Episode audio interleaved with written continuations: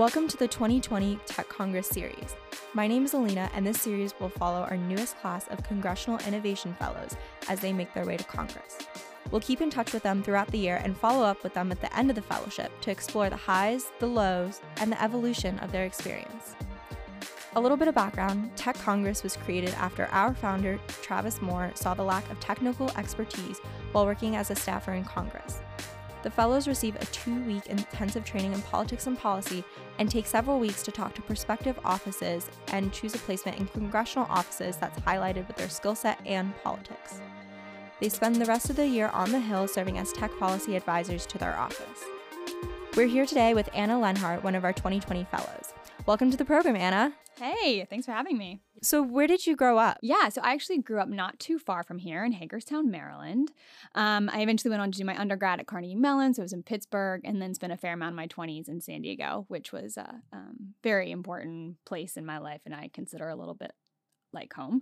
Um, coming back to DC, I've been back in DC for a year and a half, and it's felt a little bit like coming home because I'm within driving distance of my mom again, which has been really nice. Growing up, I had dyslexia, um, specifically in elementary school, is when it really you know was impacting my education um, but i also was really really good at mental math just sort of like had a knack for it and could kind of see math which um, research shows now that that's pretty common for people with dyslexia, but at the time we didn't really know that.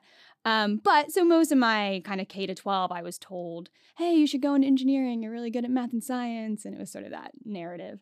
Um, so yeah, I did. You know, I went to Carnegie Mellon kind of knowing that that was a technology school and that, you know, I wouldn't have to do as much reading and writing. um, that ended up not being completely true. Um, but, and now, you know, I, I'm I'm a pretty good writer now, but it took it took a while. Um, yeah, you know, I went into engineering to really solve problems. That's what excited me about it. And in my early career, I worked in alternative energy. Oh, wow. And yeah, yeah. And, you know, I really, I pretty quickly found out that that's not a technology problem. We have a lot of technology in that space, it's a mm-hmm. policy problem. Um, and so I really quickly sort of shifted into this intersection of technology and policy. And, and I truly believe that is how we will solve problems. Technology alone will not solve mm-hmm. problems if we do not have strong policy. And I think we're seeing that more and more and more over the last decade. Um, yeah, so that's how I ended up in the space. That's awesome. So when you were in California, did your work focus specifically on tech and policy? Sort of. It kind of depends how you define policy, I guess. So, yeah, for most of my career when I was living in San Diego, I had two jobs simultaneously. So, the one was as a Salesforce.com developer for nonprofits and small and medium sized businesses. So, there I really was working on a wide range of issues because the nonprofits I worked with were on a, on a wide range of issues. So, everything from sort of mental health for women to um, alternative energy, environmental groups. Um, I was really looking at how data was being stored and collected and used, both to help these organizations automate tasks and make themselves more, you know, quote unquote efficient, but also um, how that data was being stored and collected on often vulnerable populations. So I really started thinking about the role of data ethics and also just inequality more generally. So, how did you learn about Tech Congress? What made you want to join? Yeah. So, so I'll, I'll continue on with the from San Diego to, to the last couple of years. So, um, while I was in San Diego, I was also running a nonprofit called the Next Generation of Service, which was an online alternative career center focused on helping people get into service years. So, like AmeriCorps, Peace Corps, those types of programs. Um, and at, at, a certain point, that nonprofit got acquired by a DC nonprofit called Service Year Alliance. And when that happened, I sort of had this moment of, do I want to keep doing salesforce.com? Like that was something I was doing to support myself while running the nonprofit. And I had this sort of realization that no, policy is really my passion. And so I went and got a master's in public policy at University of Michigan Ford School. And I showed up at the Ford School wanting to study inequality issues mm-hmm. and very quickly realized that my technology background was going to be very important in the conversation around inequality. So I started studying data science and machine learning while I was there as well. Was the program large for the number of technologists who studied policy, or were you kind of like the only one who was I think tech? I was one of like two to four people who knew how to code mm-hmm. in my class. So yeah, no, no, it wasn't very strong. And I think and I think that's why I felt really responsible almost, honestly, as someone who was passionate about policy, had worked in social services for a long time, but also knew at the time, I think, five programming languages and saw what automation could do and understood the limitations of technology as well. After grad school, I ended up taking a job with IBM in the federal government, uh, GBS, which is their sort of consulting branch. And the projects I worked on mostly involved using AI and machine learning for uh, social services, so housing, unemployment benefits, these types of things. And it was really, it gave me really interesting insight into the potential for data and machine learning in social services, but also um, areas where we need to be mindful and, uh, you know, really think through the use and uh, make sure protecting consumers and citizens. So um, that also got me thinking a lot about AI ethics while I was at IBM. IBM Research does a lot of work on machine learning bias and explainability in AI. And so I worked a lot with them and really thinking through how we could use the tools and research that they were putting out and make sure they were being used on our federal government projects. So it was really exciting work and really smart people, and I learned a ton. And while I was doing that work, I actually met a Tech Congress fellow um, from last year's class, Allison Hutchinson, and she strongly encouraged me to get to the Hill. And so um, I, you know, kind of applied on a whim and really didn't think I was necessarily going to get it.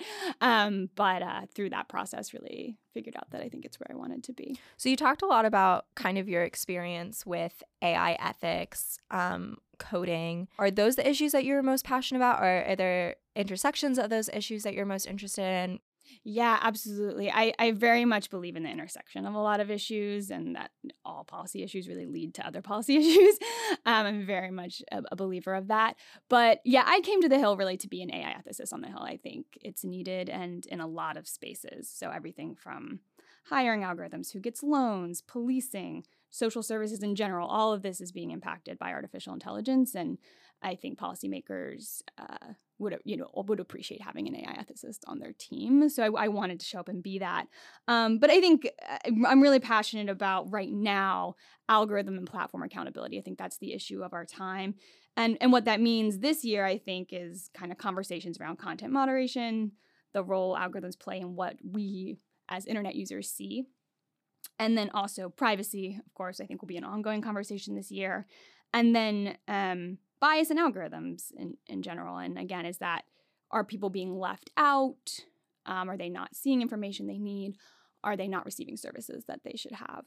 So I think there's a lot of work to be done in these spaces, and I'm excited to see where it leads. Do you think that the conversation here in DC regarding content moderation and platform accountability is different than the conversations taking place in California from what you've experienced? Yeah, so I wasn't in California when CCPA was coming to fruition. Um, actually, it would be so interesting if it had been because I had been working as a Salesforce.com developer and I had massive amounts of data um, that I worked with, and it would have been really interesting to see how my job was impacted. But alas, I, I missed it. Um, so you know, I'm not totally sure. I I think the thing that I've noticed over the last couple weeks while I've been in these conversations is that there's a lot more one one agreement between the parties than I actually originally thought there was. Um, and then even within each party, there's a lot when you get into the nuance of these policies, there's actually a lot of variation. And I think what's interesting and will continue to be interesting is the role that stakeholders are playing um, from all different types of stakeholder groups um, and how each member of Congress is managing those stakeholder relationships. And I think, you know, I, I think there are a lot of people in the Hill right now that want to get this right and know that good stakeholder engagement is going to be the way to do that, but that that's also slow. So I think, you know, I think we're on track. I think we're going to see progress in these spaces and and hopefully we'll have a high quality policy in both content moderation and privacy. So, kind of shifting the conversation to placement. So, you've been kind of talking with offices and committees about placement.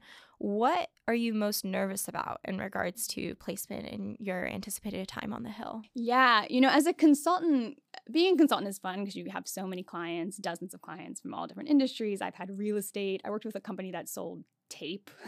um, you know, I've worked with a wide range of, of sectors, but nothing compares to Congress, right? It's just a totally different place. So I think, you know, of course, I'm nervous to have to learn all of the quote unquote workings of Congress, but also I don't have a strong legal background. Um, my legal background consists of talking to privacy lawyers, um, and that's about the end of it. So, you know, also needing to learn legalese. Um, it's just it's going to be a huge, huge jump, but um, also really excited.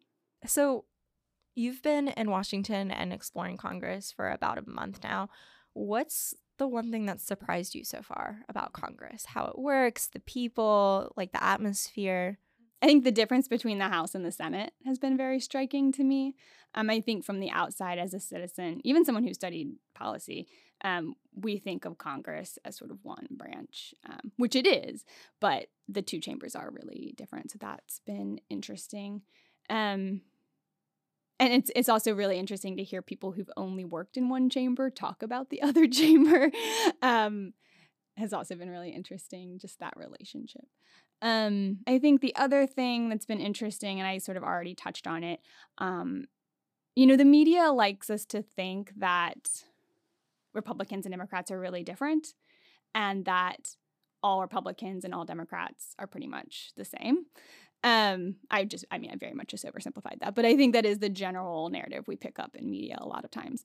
And I've seen both of those narratives just totally disproven um, in the last two weeks. Um, I've found that there is a lot of variation even within Democrats on a lot of issues. Um, and I've seen that there's a lot of overlap between different groups of Republicans and Democrats where there is agreement. So, um, you know, I do think we're in a very partisan time, and I think that is problematic. But to some extent, I wish that the media was able to cover more of the overlaps and nuance more than they are. Um, yeah, and I blame that on microblogging for the most part. But but you know, I I think it's been really nice to have that insight.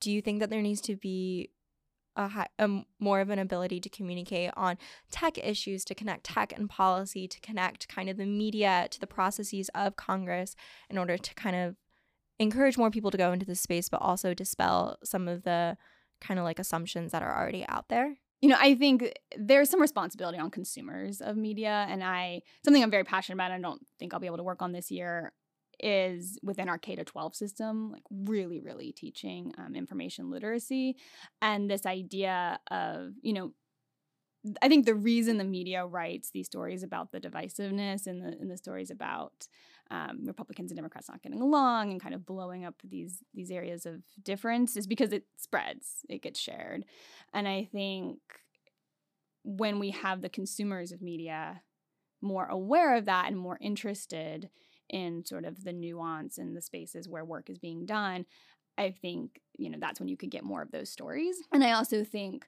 that's where you could get stakeholders engaging in a slightly different way as well. And, and citizens as a stakeholder, too, constituents as a stakeholder. Yeah, because um, you've had like the unique ability to kind of work across different sectors and industries and like really interact with people who work in policy, who work in tech, who work in the nonprofit space, the public private space. And so just the ability to kind of like communicate and information share is something that's really needed. And to like question the information that we are receiving because there's just so much today. And people growing up and, and even just living today, we just get so, so much information. And I, I really don't feel like our K 12 system is totally preparing in any formal way. I think some, you know, I think some teachers do a very good job with it. I don't want to, I don't want to um, disparage that. But I think overall there needs to just be a, a concerted effort on the part of our country to take this seriously and information literacy very seriously. Um, and yeah, and regarding stakeholders, you know, I I truly am of the belief that if you put any two people in a room, any two people, um, they will have more in common than not. Um, like humans are very complex and human values are very very complex but at the end of the day i think a lot of us share a lot of the same values um, and i think starting from that place is really important. And I think I do see a fair amount of that happening on the Hill just in the last couple of weeks. That's awesome. So just kind of wrapping it up, I just want to ask a fun question. Um, so what's the last movie that you watched? Yeah, so I actually just watched The Two Popes on Netflix. Um, and it it was great. So I I have a I am Catholic. I was raised Catholic. So, you know, I I like I followed Pope Benedict and Pope Francis pretty mm-hmm. closely, and so it was just interesting to see. Um, and I know it was fictionalized, but they did a really good job. And I think what I really loved about it is that the movie really depicts both of these men as human, right, complex humans, and two men who, you know, have made mistakes, who have sinned, but who also followed a calling to service and to protect their communities and to serve the poor. And that in that calling, they've also made mistakes. And I think for me, watching it while also doing all these interviews with congressional offices has been really interesting because I think we see that in a lot of our political leaders today too, right? These are people who are called to do public service and to protect citizens, I think for the most part, and you know, they struggle because they're human. That's it for now. Follow our Twitter at Congress Fellows to keep up with Anna's adventures throughout the fellowship. A special thank you to New America's Open Technology Institute, Tech Congress founder Travis Moore, senior advisor Brooke Hunter, and the New America production team for their continued support.